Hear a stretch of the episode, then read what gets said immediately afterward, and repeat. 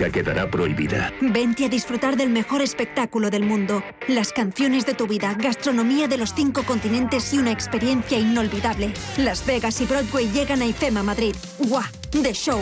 Compra ya tus entradas. De febrero a septiembre, disfruta de las edades del hombre en el Camino de Santiago. 100 obras de arte en Carrión de los Condes y Sahagún. ¿Y tú? ¿Cuándo vienes? Junta de Castilla y León. Visión global con la generación Silver, la generación que emprende, que se digitaliza, que se reincorpora al mundo laboral y que se reinventa profesionalmente. Porque el talento sí tiene edad, queremos sacarle el máximo partido a su experiencia. Recuerde, los martes tiene una cita a las ocho y media de la tarde en Visión Global, con nosotros y con los senior.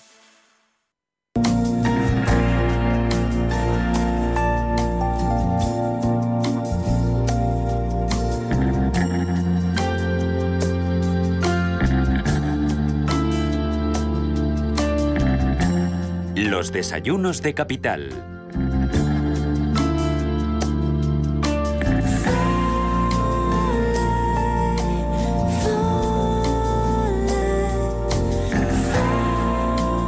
Fundación La Caixa patrocina este espacio.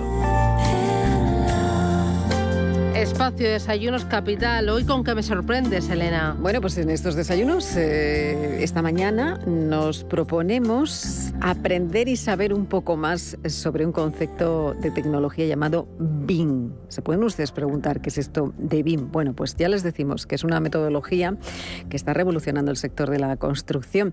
Y desde hace 12 años, EADIC, la Escuela Abierta de Desarrollo en Ingeniería y Construcción, trabaja para que este concepto, este aprendizaje, sea una realidad.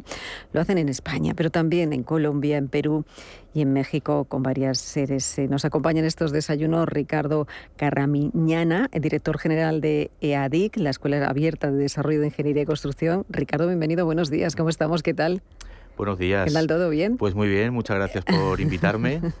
a ti por acompañarnos. de estar aquí. Y, descubrir ¿A qué denominamos esas tecnologías BIM, Ricardo? Para empezar y que, que todos los oyentes sepan de qué estamos hablando. Pues mira, te cuento. BIM eh, es eh, Building Information Modeling en inglés y es una metodología que se puso en marcha no hace muchos años y se está imponiendo como un cambio de hacer las cosas en el sector de la ingeniería, la arquitectura y la construcción a nivel mundial.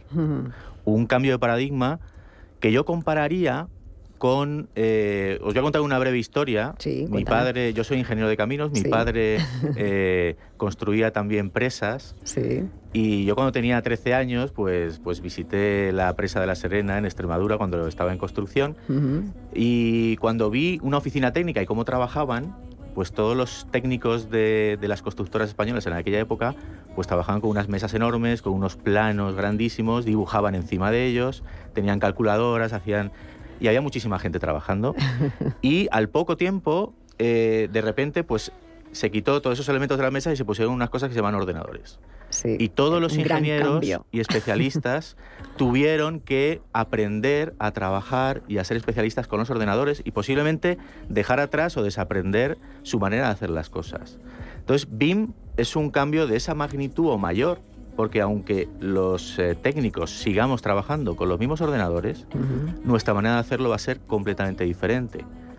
Y vamos a aprovechar lo que es la, la, o sea, lo que es internet, lo que es trabajar en la nube y lo que es trabajar colaborativamente, o sea, que todos los técnicos trabajen de forma colaborativa en un mismo proyecto o modelo, como se llama, y que mejora eh, exponencialmente el trabajo, la productividad y los resultados en el sector. Y eso es lo que viste tú hace 12 años para montar esta escuela abierta EADIC.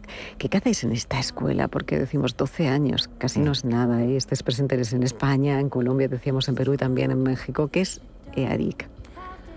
Pues mira, EADIC es una institución que provoca y acelera una transformación en los profesionales de la ingeniería, la arquitectura y la construcción para convertirlos en profesionales de alto rendimiento, de alta competitividad y a sus empresas. en un mercado y en un presente y futuro muy cambiante, muy exigente, muy competitivo también. Y los enfocamos a ser profesionales de éxito.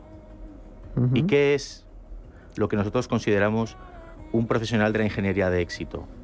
Pues mira, consideramos que es un profesional que puede eh, elegir el proyecto en el que desarrolla su trabajo, tiene esa capacidad de, elección, de estar allí donde, donde quiere estar, que es capaz de causar un impacto allí donde trabaja el proyecto o la empresa en el que desarrolla su trabajo.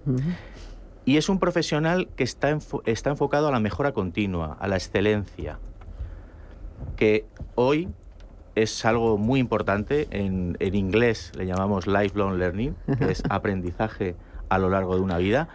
Hace 30 años, cuando yo te ponía el ejemplo, eh, este ejemplo anterior, esos conceptos no se manejaban, no se manejaban. Uno ya era ingeniero. Y existían desde que eran. Uno terminaba ingeniería de caminos y ya, está. y se ponía a dibujar casi, ¿no? Y a calcular, a dibujar y a calcular, Ricardo. Eh, eh, ¿Cuántos programas? Bueno, hmm. hay muchos, ¿no? En estos 12 años ha evolucionado mucho, evidentemente, pero ¿cuántos programas, eh, eh, eso es una referencia mundial en todo ello, ¿cuántos programas, según cuántos programas tenéis ese eh, EAEDIC, eh, la escuela abierta? Pues mira, nosotros dentro de los programas reglados de larga duración, porque también hacemos otro tipo de itinerarios formativos y hacemos formación ad hoc, y, pero dentro de los programas reglados de larga duración tenemos 40 programas máster que cada uno de ellos te especializa dentro de un ámbito de la ingeniería concreto. Pues, por ejemplo, un máster en construcción de ferrocarriles, metros, tranvías o un máster en aeropuertos o varios máster que fuimos desarrollando desde hace años eh, en la metodología BIM. Eh, ¿Cómo es esta metodología de, este tipo de, másteres que, ofrecéis vosotros? Eh, entiendo que eso se puede hacer online, se puede hacer presencial. ¿Cómo es esta metodología? Mira, y, y, luego te voy a preguntar, ¿a quién beneficia? ¿Tanto a la empresa como la persona que lo hace, que también es importante saber cómo y por qué. Te cuento. Nosotros consideramos que hoy eh, un profesional que esté eh, en el ámbito de la ingeniería de la construcción debe manejar el BIM. El sector lo está pidiendo, eh, las empresas lo están necesitando, los proyectos internacionales te lo exigen y la competitividad mundial y la globalización está exigiendo que las empresas y sobre todo las españolas sean líderes en la implantación y el uso de la metodología BIM, que es realmente la más avanzada y la que se va a imponer. Durante los últimos 20 años, yo que he sido un profesional que he dirigido una empresa constructora, me he desenvuelto en un entorno en el cual me he sentido enormemente afortunado porque creo que es de los mejores del mundo, de los más competitivos y donde mejores empresas y profesionales han estado trabajando. De hecho, creo que España ha desarrollado los proyectos de infraestructura más importantes del mundo durante bastantes años y han liderado algunas apuestas como la alta velocidad, por ejemplo. Entonces, de todo ese desarrollo que, que, los ingenieros y las empresas españolas tuvieron, creo que hoy nos obliga a este nuevo paradigma a tratar de liderarlo. Sobre todo, ya te digo, no quedarnos atrás. ¿Por qué? Porque, por ejemplo, eh, los países anglosajones, Inglaterra, Estados Unidos, son países que han, eh, digamos, acometido el cambio de su, de su entorno ingenieril y constructivo con la metodología BIM como una mejora competitiva. Eh, nosotros nos queda mucho por recorrer en todo ese camino, en esta metodología BIM. Tú llevas 12 años, decíamos, eh, haciéndolo, pero nos queda mucho con respecto a otro eh, tipo de países europeos, por ejemplo. Yo creo que tiene que haber ah, dos cosas. Una apuesta decidida, ¿no? digamos, estatal, ¿no? digamos, es un tema de, de Estado, ¿no? de decir, oye, voy a eh, favorecer, voy a impulsar a nivel Estado la adquisición de esta metodología a un altísimo nivel, porque pienso que mi industria de la construcción se va a ver eh, enormemente favorecida también como ente exportador. También las empresas internamente, independientemente de que el Estado lo haga o no, deben hacerlo por su propia profesionalización y competitividad. Normalmente las empresas constructoras y de ingeniería tradicionalmente hemos estado muy pendientes o, de las decisiones de inversión o no, digamos, del Estado, ¿no? Y yo creo que ahora mismo en una economía global creo que una empresa debe profesionalizarse y mejorar independientemente del que el Estado te lo favorezca o no. Con lo cual, si ambas cosas, ¿no? Ambas cosas se enfocan en la misma dirección, pues éxito asegurado para el sector en su conjunto. Eh, ¿Qué beneficios, decíamos, eh, para las empresas y, para la persona que, realiza este tipo de, metodología? Eh, ¿Cuáles son los beneficios para ambos? Mira, para, para el profesional representa estar a la vanguardia, adquirir un, expertise que hoy en día es imprescindible. Normalmente todavía, todavía veo en los planes de estudio de las ingenierías eh, españolas que no está no está realmente incluido como con normalidad dentro del no plan hay nadie que, que, hable de esta metodología BIM, por ejemplo, en las universidades. Te hablo, por ejemplo, mira, yo tengo cuatro, cuatro hijos, mi hijo mayor eh, hace tres, cuatro días decidió qué carrera iba a estudiar. seis días antes no sabía si estudiar empresariales, ingeniería de telecomunicaciones, de informática. Y entonces tuvimos como dos o tres días intensivos de, como de conversación, ¿no? De conversación. Yo iba a ser un poco un asesor, neutral, ¿no? No quería influir para nada. Absolutamente. Y de hecho estuvimos repasando juntos, ¿no? Los, digamos, los sílabos que tenían diferentes ingenierías para entender qué es lo que se estudiaba en cada una. Y entonces cuando llegamos a la ingeniería de caminos, digo, bueno, casualmente esta es la que estudié yo, y uy, pues es que esto es un lugar conocido, si son las mismas asignaturas que, que estudié yo hace 30 años, ¿no? O muy parecidas. Lo cual, claro, me, supuso una sorpresa agradable por un lado y desagradable por otro. Agradable, si haces esto yo te voy a poder ayudar más porque me las conozco. Desagradable es porque esperaba que hubieran cambiado mucho más. Y no han cambiado tanto. No. Y entiendo que, el BIN, por ejemplo, nosotros como institución que vimos e-, esa necesidad, lógicamente, eh, pues hoy tenemos nuestro, nuestro espacio, nuestro lugar y damos un servicio que creo que durante estos años ha sido fundamental para muchos profesionales. Tener una formación estructurada y de calidad sobre una metodología innovadora. Y eso es lo que nosotros hemos venido haciendo. ¿Las universidades lo están incorporando? Sí. Lo están incorporando. Pero poco a poco. Poco a poco. Poco a poco. Eh, eh, te quería preguntar por la, por la pandemia. Siempre eh, es importante ¿no? recordar ese antes y ese después, ¿no? Eh, decíamos 12 años con, con, esta escuela. ¿La pandemia ha marcado o ha cambiado eh, el ámbito BIM y si ha cambiado, cómo ha cambiado? Mira, la pandemia nos ha confrontado a todos, nos ha confrontado a todos con la, por un lado, la necesidad de dar continuidad al trabajo, ¿no? a los procesos industriales en lo posible, a que no todo se parara Creo que favorablemente nos ha pillado en un momento extraordinario. Nosotros en nuestra institución, personalmente, nosotros que, tenemos empleados aquí, en Colombia, en Perú, llevamos muchos años trabajando o digamos, por internet, teniendo reuniones todos los días eh, en streaming y trabajando de forma colaborativa. Lo único que nos supuso ese cambio es, oye, pues mañana estamos en casa, ¿no? Nada más, pero haciendo exactamente lo mismo. En el sector de, la construcción, lo que también nos hemos dado cuenta, y muy favorecido por la metodología BIM, es que tú mañana puedes tener un proyecto de ingeniería o de construcción con una empresa de Madrid, donde tienes dos profesionales de tu equipo en Madrid, uno en Barcelona, otro en las Islas Baleares, tres en Singapur y dos en Bangalore. Entonces, ¿qué nos exige a todos poder trabajar a ese nivel? Pues el conocimiento de la metodología y si es posible también, que a mí me parece fundamental, el manejo por lo menos del inglés, ¿no? es otra asignatura pendiente. Sí, pero bueno. asignaturas pendientes. ¿Cuántos programas tenéis en marcha ahora mismo eh, dentro de la, de la escuela? Pues mira, nosotros tenemos ahora mismo, tenemos 42 programas, la mayoría son en español, algunos son en inglés también, sobre la metodología BIN en particular, los que hemos desarrollado también en inglés pero son 42 programas de larga duración sobre temáticas diferentes. Eh, te iba a decir, el, más eh, solicitado en este caso, no sé si hay alguno más eh, que interese o, independientemente. Mira, para nosotros el más solicitado es el máster en metodología BIN aplicado a ingeniería civil.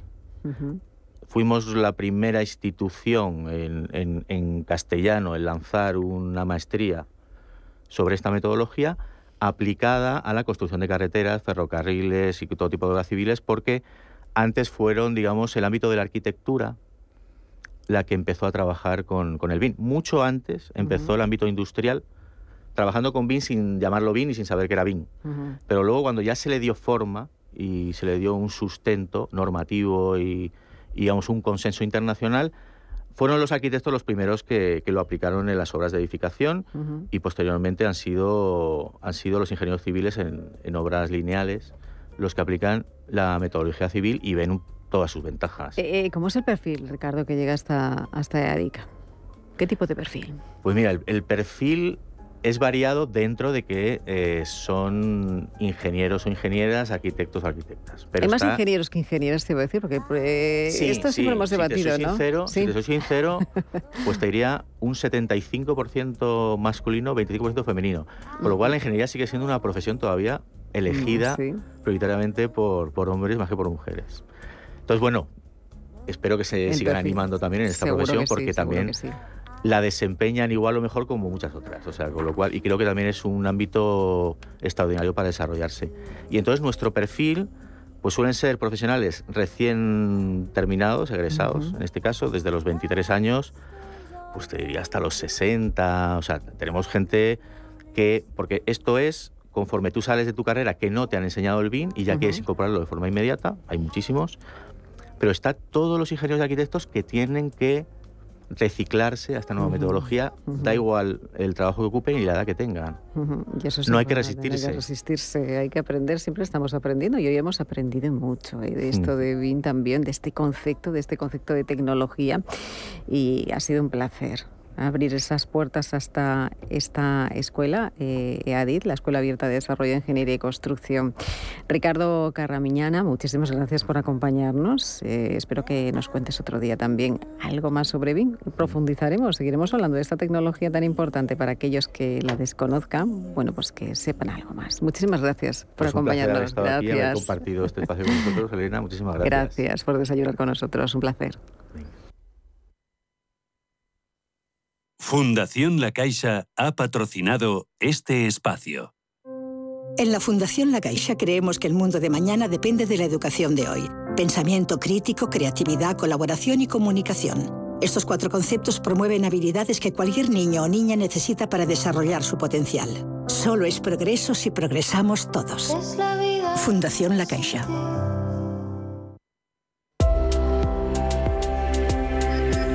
Tal día como hoy, un 5 de julio, en 1957, en el desierto de Nevada, en Estados Unidos, el gobierno estadounidense detonó desde un dirigible la bomba Hood de 74 kilotones, siendo la explosión atómica más potente que se haya hecho en el país. Anteriormente, la bomba más potente que fue explotada en el continente fue en Bravo, detonada el 1 de marzo de 1954 en el atolón Bikini. El 5 de julio de 2016, la sonda espacial Juno eh, de la NASA ingresó con éxito en la órbita de Júpiter después de viajar cuatro años y 11 meses por el sistema solar. La nave de la Agencia Espacial de Estados Unidos completó con éxito una rigurosa maniobra que tardó en realizar 35 minutos. Nunca han mandado tanto los nacionalistas y los radicales. Me gustaría preguntar... En 2018, tras perder la moción de censura, el Partido Popular realizó sus primeras primarias para elegir al próximo presidente del partido como consecuencia de la renuncia de Mariano Rajoy como presidente el 5 de junio de ese mismo año. Entre los candidatos estaban el exportado, la exportadora del gobierno, Soledad de Santa María, y Pablo Casado, vicesecretario general de Comunicación del PP, el cual fue elegido presidente del Partido Popular con un 57,2% de los votos.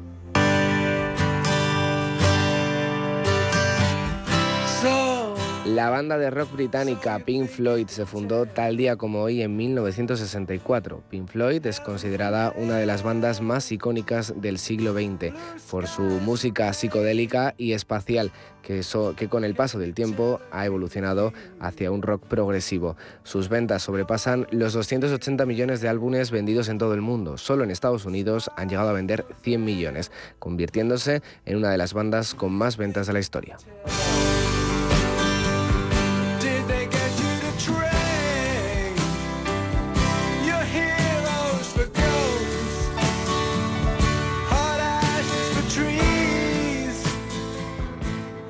¿Buscas vehículo de renting para tu empresa? Alquiver.es. Todo lo que necesitas en una sola cuota y sin sorpresas. Deja la movilidad a Alquiver y preocúpate por tu negocio. Visita alquiver.es. Si estás pensando en comprar una casa, entra en cuchabank.es y accede a nuestra oferta hipotecaria. Cuchabank, el banco de tu nueva casa. En la Universidad de Valladolid creamos futuro desde el siglo XIII, con 24 facultades, 70 titulaciones, 180 grupos de investigación, con un servicio de relaciones internacionales de referencia en contacto con más de 2.000 empresas y fomentando el emprendimiento. La Universidad de Valladolid te lo pone al alcance. Atrapa tu futuro. Estudia en la UBA. UBA.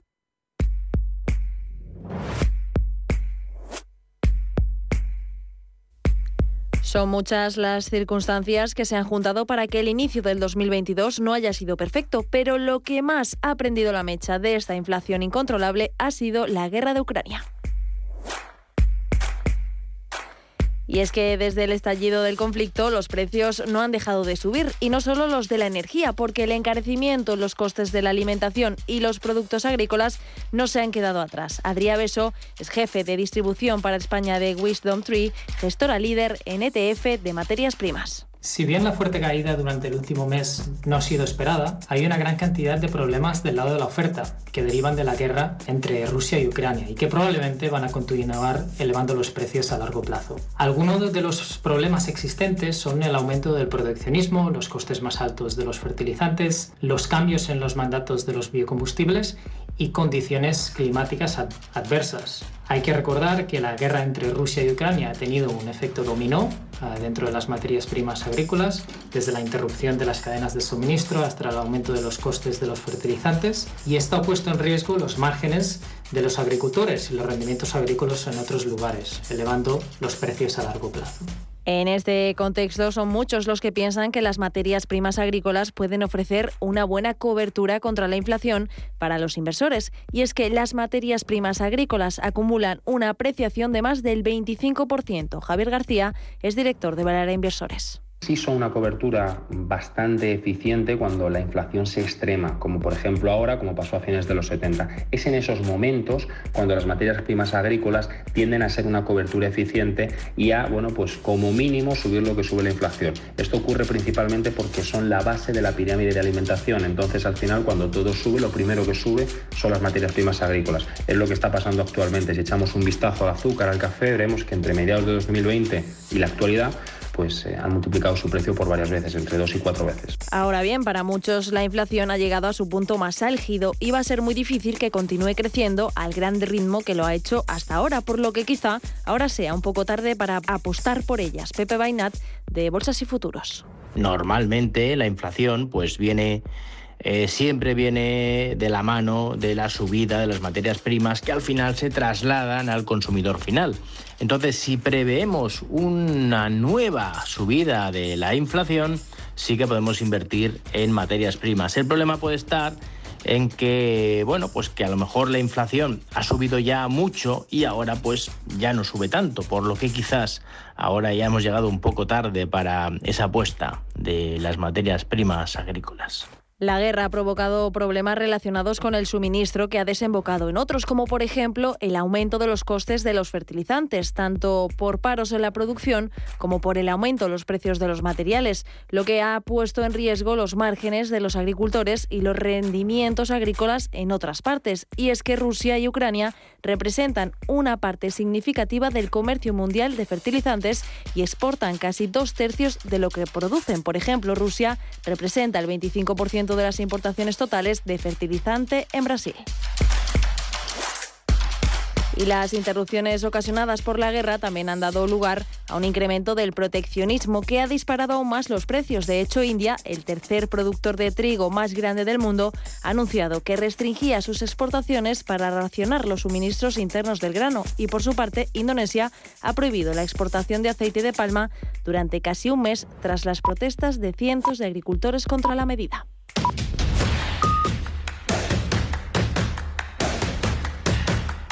La demanda de algunos de ellos se seguirá disparando gracias, entre otras cosas, al impulso de los biocombustibles, lo que presionará más los precios. Adrià Beso es jefe de distribución para España de Wisdom Tree.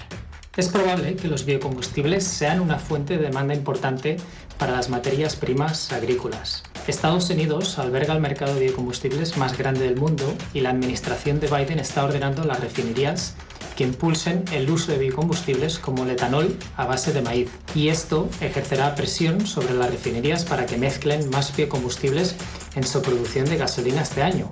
lo que generará un impacto neto positivo en la industria de los biocombustibles. Cereales como el maíz se benefician debido a su alto contenido de almidón y su conversión relativamente fácil en etanol. Y en este sentido, el maíz y el aceite de soja son algunas de las materias primas a las que los biocombustibles disparará su demanda. Pepe Vaina. Si vemos, por ejemplo, la soja ha tenido una subida importante eh, desde octubre de 2021 y ahora pues lleva una, lleva una caída, ¿no? Lleva una corrección y ya veremos qué es lo que pasa. Si vemos también el maíz, el maíz también lleva una subida bastante importante desde octubre del 2021. Aquí, bueno, en ambos casos puede haber subido un 70, un 80%, pero es verdad que desde los máximos ya están habiendo correcciones más o menos serias. Si vemos el azúcar, bueno, el azúcar sigue, está mucho más estable, sí que lleva subiendo ¿no? desde abril de 2020, pero la lleva, pues eso, lleva como un año muy parado y no se está viendo ¿no? subidas importantes en el azúcar. Y por último, bueno, pues el café lleva también una subida desde octubre del 2020 y lleva también pues una temporada larga también en un movimiento lateral. Es decir, que hay algunos, algunas materias primas que sí que han experimentado una subida fuerte, pero que han venido, luego han venido caídas, y algunos otros que, bueno, llevaban subidas de antes y ahora están un poquito lateral. Por todo esto, desde Belaria Inversores nos recuerdan que es una oportunidad debido al ciclo que están viviendo las materias primas. Javier García. Es importante saber que el precio de las materias primas no solo no está subiendo por la inflación, sino que está subiendo por el ciclo en el que se encuentran. Desde el año 2010 hasta el año 2020, las materias primas, entre ellas las agrícolas, han caído prácticamente un 60-70%, lo que quiere decir que muchos productores han tenido que cerrar sus negocios y dejar de producir, provocando así una reducción de la oferta masiva. Como la demanda se ha mantenido, el precio al final ha terminado subiendo. Ahora mismo, la gran parte de productores son rentables y, por tanto, hay que tener cuidado con las entradas, a corto plazo. De hecho, nosotros pensamos que es posible que durante los próximos meses venga una consolidación en el mercado de materias primas, dada la subida que han tenido en tan poco tiempo. El precio del café, por ejemplo, ha pasado de 2020 de más o menos alrededor de 100 a estar en 223 actualmente. Pese a su volatilidad, hay muchos expertos que creen en ellas debido a la alta rentabilidad desde comienzos de año y su margen para seguir subiendo, porque son muchos los factores que pueden impulsar aún más su valor.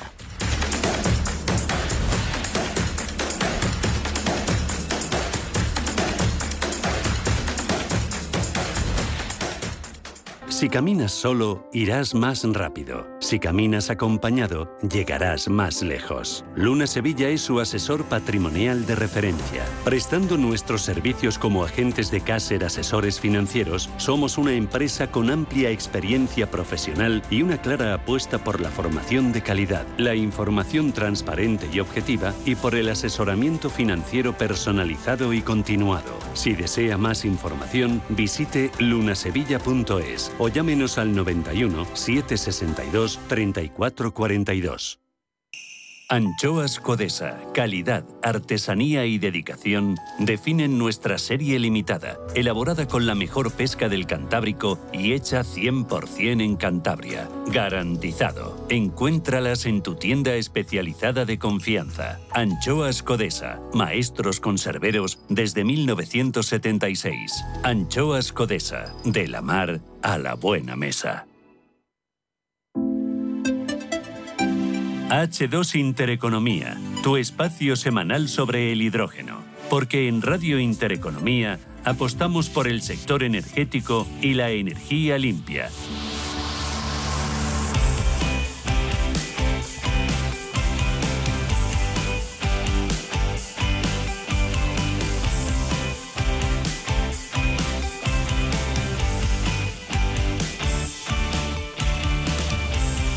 Hola, ¿qué tal están? Bienvenidos a H2 Intereconomía, el único programa de la radio española dedicado exclusivamente al hidrógeno. Programa número 40, 40 ya, entramos en la recta final. Solo nos quedan tres episodios de esta temporada. Hoy vamos a tener como protagonista al Club Español de la Energía, que ha celebrado una jornada sobre los usos y el impacto del hidrógeno renovable en el sistema energético. Vamos a hablar sobre este asunto y sobre las necesidades que tienen los sistemas energéticos para lograr una alta penetración del hidrógeno y los pasos que hay que dar para ello. Todo esto lo vamos a abordar con Arcadio Gutiérrez, el director general de Club, del Club Español de la Energía. También analizaremos el papel del hidrógeno en la descarbonización y es que según un informe que se ha publicado esta semana, este proceso está siendo demasiado lento si se quiere cumplir con todos los objetivos del Acuerdo de París. Por último, vamos a mirar también a una compañía francesa, a Engie, porque dicen que el hidrógeno se está convirtiendo en una fuente de combustible especialmente viable para empresas de transporte y de logística. Pero antes de hablar de todos estos asuntos, vamos a repasar con la ayuda de Manuel Velázquez las noticias más importantes sobre el hidrógeno que nos ha dejado esta última semana. Arrancamos.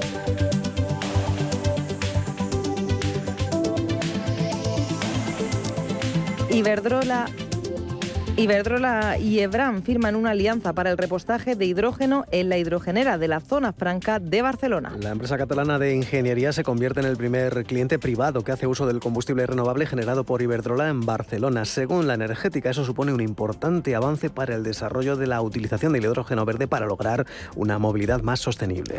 Ceres Power y Shell firman un acuerdo de electrolizadores para el hidrógeno verde. El líder mundial de tecnología electroquímica ha hecho pública su colaboración con la petrolera británica para entregar un demostrador de electrolizador de óxido sólido a escala de megavatios en 2023. Ambas compañías trabajan en el uso de esta tecnología para ofrecer hidrógeno verde de alta eficiencia y bajo coste. Galicia contará con un hub de hidrógeno verde. El vicepresidente primero y consejero de Economía de la Junta ha anunciado que dentro de la nueva agenda energética de la autonomía está la creación de ese hub de hidrógeno verde que va a permitir obtener cerca de 100.000 toneladas al año de esta fuente de energía para su uso en la industria, movilidad, almacenamiento o cogeneración. Erogra Group invertirá 1,7 millones de euros en su primera planta de hidrógeno verde. Como parte de su apuesta por las energías renovables, Erogra Group pondrá en marcha su primera planta de hidrógeno verde en Albolote, en Granada. El proyecto consiste en la producción in situ de hidrógeno renovable para su consumo en la fábrica como fuente de energía térmica en sustitución parcial del gas natural. Como consecuencia, se estima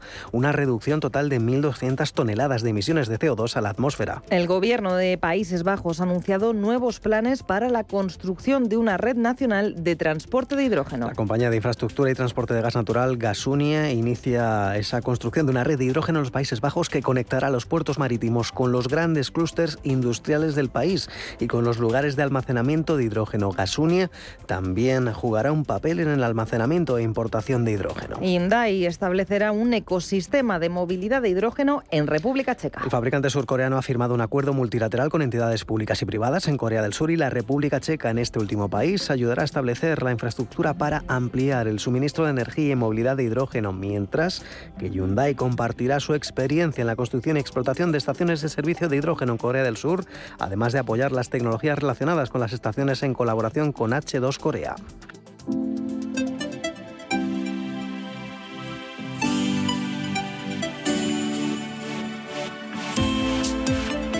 H2 Intereconomía, tu espacio semanal sobre el hidrógeno. Porque en Radio Intereconomía apostamos por el sector energético y la energía limpia. Y comenzamos H2 Intereconomía un martes más gracias a la colaboración de H2B2, que si por todavía hay alguien que no lo sepa, es la empresa tecnológica especializada en la producción de hidrógeno verde a partir de fuentes de energía renovable gracias a la electrólisis del agua. Y ya saludamos a África Castro, su responsable de desarrollo de negocio. ¿Qué tal África? ¿Cómo estás? Buenos días, Paloma. ¿Cómo te quedan ya poco para las vacaciones? Sí, pero es la recta final, es el mes de julio. Ya sabes que esto es como los exámenes finales.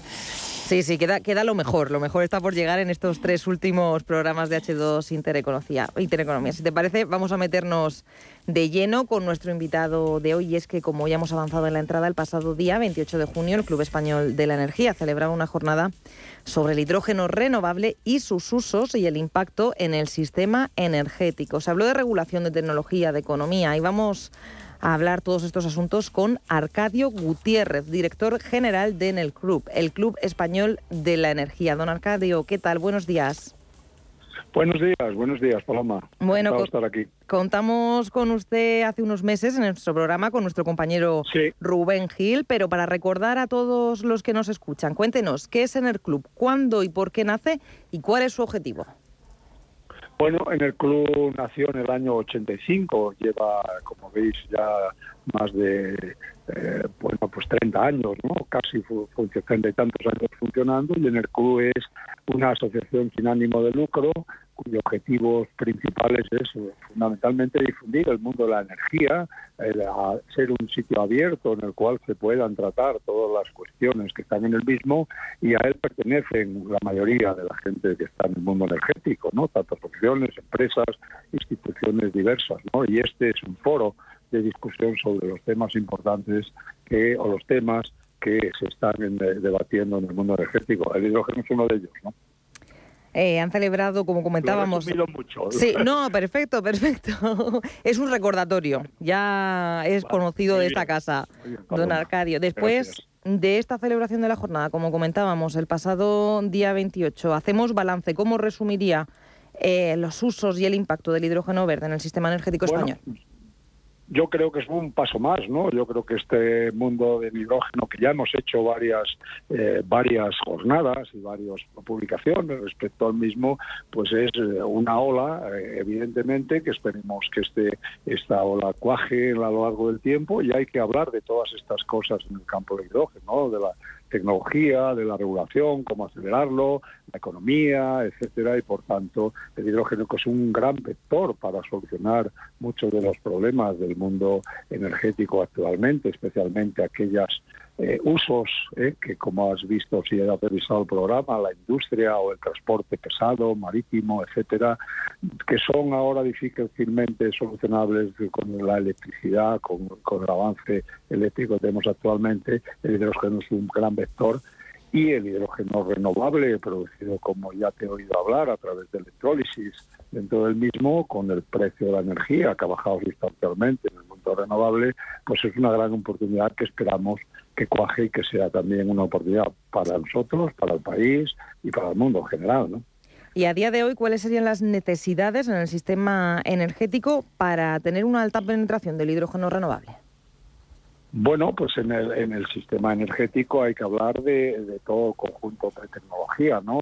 La tecnología fundamentalmente es electrolizadores, hay que hacer todos estos desarrollos y hay que ver todas estas claves de eh, incrementando la potencia de los electrolizadores, cómo disminuye también los costes y los precios. Ahora no es un secreto que sin ninguna duda el precio del hidrógeno renovable pues eh, no compite con el precio de otras de otras eh, lo a través de la rectificación del gas natural, porque como sabe el público, ya este es un programa clásico, el hidrógeno no se encuentra en la, atmósfera libre y por tanto hay que liberarlo, ¿no? O bien lo libera uno del, gas natural, quitándole el carbono que tiene, o bien le libera uno del agua a través de la electrólisis, aplicando la energía eléctrica, ¿no? Y este es un poco el gran tema, la tecnología, la economía, Luego, ¿cómo impacta? Porque sin ninguna duda hay que discutir y hay que hablar sobre el tema del transporte, ¿no? Si el transporte se puede usar algunas de los eh, temas que tenemos de, gas, de gasoductos, si se pueden hacer gases de, eh, gasoductos dedicados, como veo que estabais hablando en el caso de Holanda, que han empezado Gasune con alguno de ellos. También ya estáis tratando en estos programas que estáis haciendo sobre los valles de hidrógeno o bien hacerlo descentralizado y también, oye, cómo la demanda, ¿no? Cómo la demanda, ahora mismo España tiene una demanda alrededor de 500.000 toneladas, pero en el futuro todas las previsiones que se hacen es que esa demanda aumente sustancialmente y también que podamos ser un país exportador por las condiciones que tenemos de energía renovable, ¿eh? que debe ser una energía limpia y por tanto a un precio asequible y por las condiciones en general del el, tejido industrial, ¿no? que es bastante eh, dado y puede ser muy aplicable y podemos crear una cadena de suministro muy importante. ¿no? Creo que es una buena oportunidad y, yo creo que este es un tema sobre todo acelerar que estos procesos que llevan tiempo y que no son unos temas eh, relativamente sencillos, pues vayan acelerándose y estas jornadas contribuyen a esa difusión igual que vosotros, ¿no? Como difusores de este nuevo programa de hidrógeno. Hmm, quería preguntarle también, don Arcadio, en cuanto al sector industrial, teniendo en cuenta que el uso del hidrógeno sigue dominado por el refino y por la industria química, a partir de ahora, ¿cuáles son los pasos que se deben dar para la implementación pues y qué nuevos usos se puede dar a este vector? Mira, aquí hay cuatro o cinco sectores importantísimos que son en emisiones mundiales los grandes sectores de, emisiones, ¿no? Por ejemplo, el acero. por ejemplo, el, el, cemento, que en el mundo es entre el 5 y 7% de las emisiones de CO2. Eso quiere decir que casi es casi la Unión Europea, ¿no? La, la emisión de todo el cemento que se produce en el mundo. Por ejemplo, los fertilizantes. Ahora estamos viendo el gran uso, ¿no? Que utiliza hidrógeno para hacer fertilizantes. Por ejemplo, la química, donde tú has dicho es uno de los temas donde hay. Entonces, ¿qué tienen que hacer? Muchos de ellos tienen que cambiar sus procesos de cómo hacerlo. ¿eh? ahora mismo, por ejemplo, el acero que utiliza, utiliza coque, ¿no? el famoso coque histórico derivado del carbón, para hacer esos grandes procesos que están a muy alta temperatura y que tienen tienen un combustible que necesita tener una densidad muy alta. El hidrógeno es tres veces mayor, por ejemplo, que el gas, ¿no? la, energía que tiene por kilo, pero no es así como tiene muy, una densidad muy baja, es muy, es muy distinto. ¿no?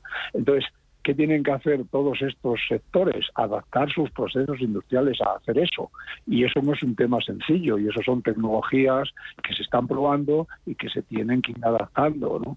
Luego está, por ejemplo, el transporte, que tiene otra, digamos, particularidad distinta. Bueno, hay que tener autobuses, hay que tener eh, grandes eh, camiones que, que, utilicen, hay que tener eh, homologados todos estos, hay que tener, digamos, el hidrógeno para que tenga esa capacidad energética. Hay que utilizarlo comprimido a, una presión importante. Y todos esos claves son los sectores que tienen que empezar a probarlo. Y es lo que estáis viendo actualmente, ¿no? Por ejemplo, pruebas en autobuses, por ejemplo, pruebas en, eh, que se están haciendo en las, en las cementeras de cómo se puede utilizar, por ejemplo, anuncios como ha hecho Arcelor, de que una, el alto horno se puede transformar esa primera parte a utilizar hidrógeno con una reducción controlada, lo que llaman el acero verde, y posteriormente ya hacerlo en un horno eléctrico. ¿no? Todo este conjunto de acciones un poco en esa parte de usos lo que hay que ir eh, monitorizando, hay que ir animando, hay que ir también en esa colaboración pública-privada, apoyando esa parte de tecnológica de I+D para que dé lugar a que estos sectores que son unos sectores que necesitan mucha energía y que suponen mucha energía en el mundo y tienen muchas emisiones. Los aéreos, por ejemplo, el transporte aéreo es el 2%, pero el acero en el mundo es mucho más. Eh, y fíjese usted, ¿no? Fíjate, Paloma, lo que es, ¿no? Y eso es un poco lo que se está tratando y se está impulsando va a diferente ritmo ¿eh? según los sectores, eso también es verdad, ¿no? Pues le cedemos el turno a África. Hay que ir, tratándolo, ¿no? Hay que ir tratándolo. Claro, claro, paso a paso, queda mucho camino por delante África. Bueno, pero hay que intentar... ah, le estás preguntando a África, ¿no? No, no, porque África, para cederle también el turno a ella... Bueno, sabe, ella sabe bien, ¿no? Lo que es esto, que acabo yo de decir, ¿no? Arcadio, precisamente, o sea, estabas hablando transporte y sé que pues habéis tenido Airbus, habéis tenido Navanti, habéis tenido diferentes ponencias, ¿no? Eh, a ver, y como dices tú, ya venimos hablando de esto, pero ¿qué cosas nuevas ves o como diciendo cuáles son nuestros deberes de aquí fin de año? del sector o, de... Yo creo que los deberes que están haciendo es haciendo estas pruebas que están empezando a hacer, ¿no? O sea, Navanti está haciendo pruebas con varias, eh, varias historias. Yo creo que el, el, esquema naval tiene unos requisitos que le están eh, también incluyendo comercio de emisiones y lo que tienen que empezar es hacer pruebas, igual que hicieron con los eh, GNL, ¿no? Lo han hecho en algunos casos y hacer más pruebas. Pues no es sencillo acometer, por ejemplo, en un motor de reacción como se introduce el hidrógeno conjunto como combustible sintético. No es sencillo los temas tecnológicos en esto, como bien sabes África, tú estás en esto, ¿no? En la parte que hemos hablado, por ejemplo, del, del acero, bueno, hay que hacer una prueba importante si la producción con hidrógeno a partir del material de hierro, pues es eh, se puede hacer en ese nivel que están hablando de millones de toneladas de producir al año, ¿no? En el cemento, por ejemplo, ya están haciendo pruebas. Yo he visto que Cemex está haciendo algunas pruebas en este campo de utilizar como combustible junto con otros eh, combustibles importantes, sustituyendo o bien a, carbón o bien a algunos otros combustibles. Pero hay que probar que funcione y que y, que, y cómo los materiales que tiene se comportan y cómo lo que hay. Y de que a final de año yo veo pues bastantes intentos de lanzamiento en estos programas pioneros que ha sacado la primera convocatoria y que yo creo que va a sacar dos más, ¿no? Uno más, eh, la administración, me parece que dijo su director. Eh, bueno, yo veo muchos proyectos presentados de estos. España ha presentado proyectos de esto es la que más, quizá en este año que estamos. Así que yo espero que de aquí a final de año, con estos esquemas de colaboración público-privada y con este apoyo en la administración, tengamos en estas áreas, que son las áreas que van a incrementar la demanda, si no estaremos en 500.000 toneladas, ¿no? ¿Eh? Eh, y este es un poco el esquema donde vamos, África. Vale, eh, precisamente, o sea, efectivamente tuviste al subdirector José Luis Cabo em, y, sí que me puedo imaginar que el IRAE lo que tiene ahora mismo es en su mesa un montón de deberes, porque todas esas convocatorias que se han presentado. ¿Cómo ves el segundo semestre qué comentarios a lo mejor pudo hacer de cuál pues es la agenda del Ministerio? Yo creo que sacarán el resto de las, de las eh, convocatorias que tienen, ¿no? En ese aperte ligadas al hidrógeno renovables. Yo creo, yo he entendido que la segunda de proyectos pioneros más grandes también lo sacarán. Yo creo que por otro lado están ajustando también el decreto de, garantías de origen, que ya sabes que tiene una importancia eh, significativa y los actos delegados de, de que se considera hidrógeno renovable y como la energía eléctrica adicional que tengas para este tema. Por otro lado, yo creo que también tienen en discusión, como sabes, eh, el Ministerio fundamentalmente y también la CNMC con todos los reguladores europeos, el, paquete este Fit for 55, en el cual hay la directiva eh, nueva, eh, las directivas nuevas que afectarán a, cómo se traten los gases renovables y el hidrógeno. O sea que tienen bastante trabajo y ellos lo saben, ¿no? Para, para hacer, aparte de resolver y de todas estas cosas, las cosas que vienen de atrás, ¿no? a mí me parece que trabajo tiene de sobra. ¿no?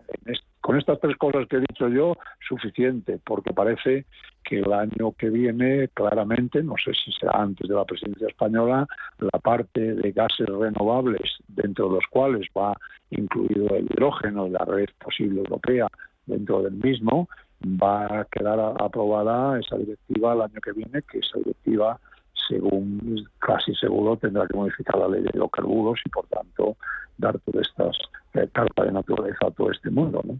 Don Arcadio, yo quería hacerle una pregunta para terminar, que ya se nos echa el tiempo encima. que... ¿no? no, hay ningún problema, tenemos todavía unos minutitos. Yo quería preguntarle por nuestro país. Si nos comparamos con el resto de nuestros socios comunitarios de los países europeos, ¿en qué punto estamos? Porque a mí después de toda esta temporada, hablando de hidrógeno, me da la sensación que España tira del carro bastante en esta materia. Hombre, tira mucho del carro. ¿eh? Fíjate, este año 2022, el 20% de los proyectos que se han anunciado en el mundo han sido en España. ¿no? ¿Por qué? Bueno, pues yo creo que la cosa está clara. Nosotros tenemos una electricidad renovable, independiente de todo lo que se ve ahora, que en las subastas estuvo del orden de 24 euros megavatio hora. ¿no? Eh, todo el mundo en los primeros números eh, tiene que estar por debajo de 20 para hacer una cosa razonable. Por tanto, España tiene unas posibilidades de tener una electricidad renovable dedicada a esta adicional, a esta producción de hidrógeno, pues muy alta, ¿no? Por tanto es un sitio con unas horas de sol, como sabéis, y unas cosas. Pues, segundo, yo creo que aquí hay una muchas empresas, una cadena de valor importante de todo tipo, ¿no? Medianas, pequeñas empresas, todo un esquema energético que ha funcionado muy bien a lo largo del tiempo y por tanto es un sitio ideal. Esto, oye, estamos en la Unión Europea también, ¿no? Es otro tema razonable dentro de la Unión Europea quién puede tener una situación como nosotros en cuanto a, posibilidades, pues quizá Italia, ¿no? Y quizá Grecia que están, pero de ahora no se puede comparar esto con lo que puede tener Alemania, ¿no? Que va a ser, por tanto, nuestras posibilidades aquí son altas y yo creo que el tejido industrial está preparado con cada vez que se anuncie más neutralidad tecnológica en el año más neutralidad climática en el año 2050 cada vez más posibilidades tienes de un combustible que tiene que tener esa densidad y que tienes, esa capacidad de resolver estos temas importantes. Ahora tú hablas en España 4 millones de, de 4 megavatios de, de, de, electrolizadores para 2030. Con esta Repower EU, pues seguro que tendrán que aumentar los objetivos y si quieres lanzar un tema como el hidrógeno verde que está anunciado, pues vas a tener que acelerar. ¿eh? Por tanto, me parece que España es un sitio excelente. Estamos en una posición excelente para este, este tema, ¿no? Que, Pues que tiene su desarrollo y su tiempo, ¿eh? no es un tema eh, de hoy para mañana, ¿no? No. O sea que seguirás oyendo hablar tiempo Paloma y África, ¿no? Un, un futuro apasionante, por lo que nos cuenta don Arcadio. Muchísimas gracias por haber estado en H2 Intereconomía. Esperemos que la temporada que viene también poder contar con usted. Muchísimas Pues seguro, gracias. Seguro, porque esto no se acaba aquí, ¿no? Es como las energías renovables, empezaron hace tiempo y ahora están eh, en su apogeo, ¿no? Como pasó con todas las fuentes energéticas. Muchas gracias a vosotros. ¿eh? Un saludo muy grande. Un estupendo. Y también despido a África, África, responsable de desarrollo de negocio de H2B2. Muchas gracias. La semana que viene seguimos hablando, que se nos han quedado muchos temas en el tintero. Más y mejor. Hasta luego, Paloma. Hasta luego.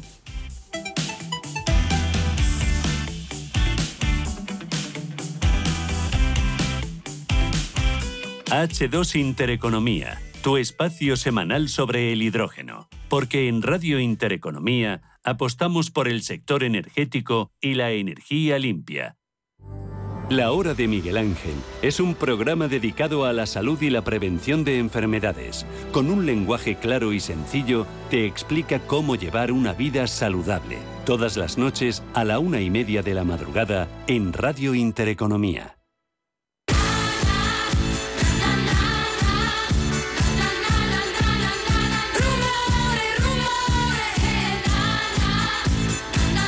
Y nos despedimos con una grande, con la mítica Rafaela Carrá. Hoy se cumple un año de su muerte, de que nos dejó esta, este icono de la música y de la televisión en nuestro país y también en Italia, en su país natal, fuente de inspiración para muchos colectivos y que aquí en esta redacción cuenta con muchos seguidores. Mañana volvemos, vuelve Capital Intereconomía a las 7 de la mañana. Les esperamos. Hasta luego.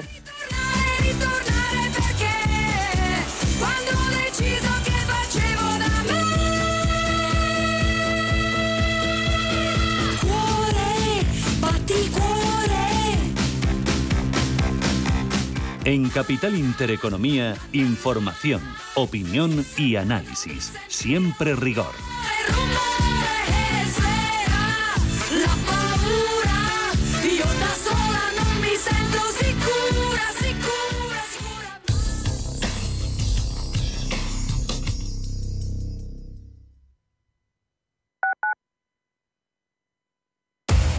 Somos aquello que siempre quisiste ser. Creamos aquello que siempre quisiste tener. Las reglas del juego han cambiado. Somos traders. Operamos. Black Bear Broker. El broker de los traders.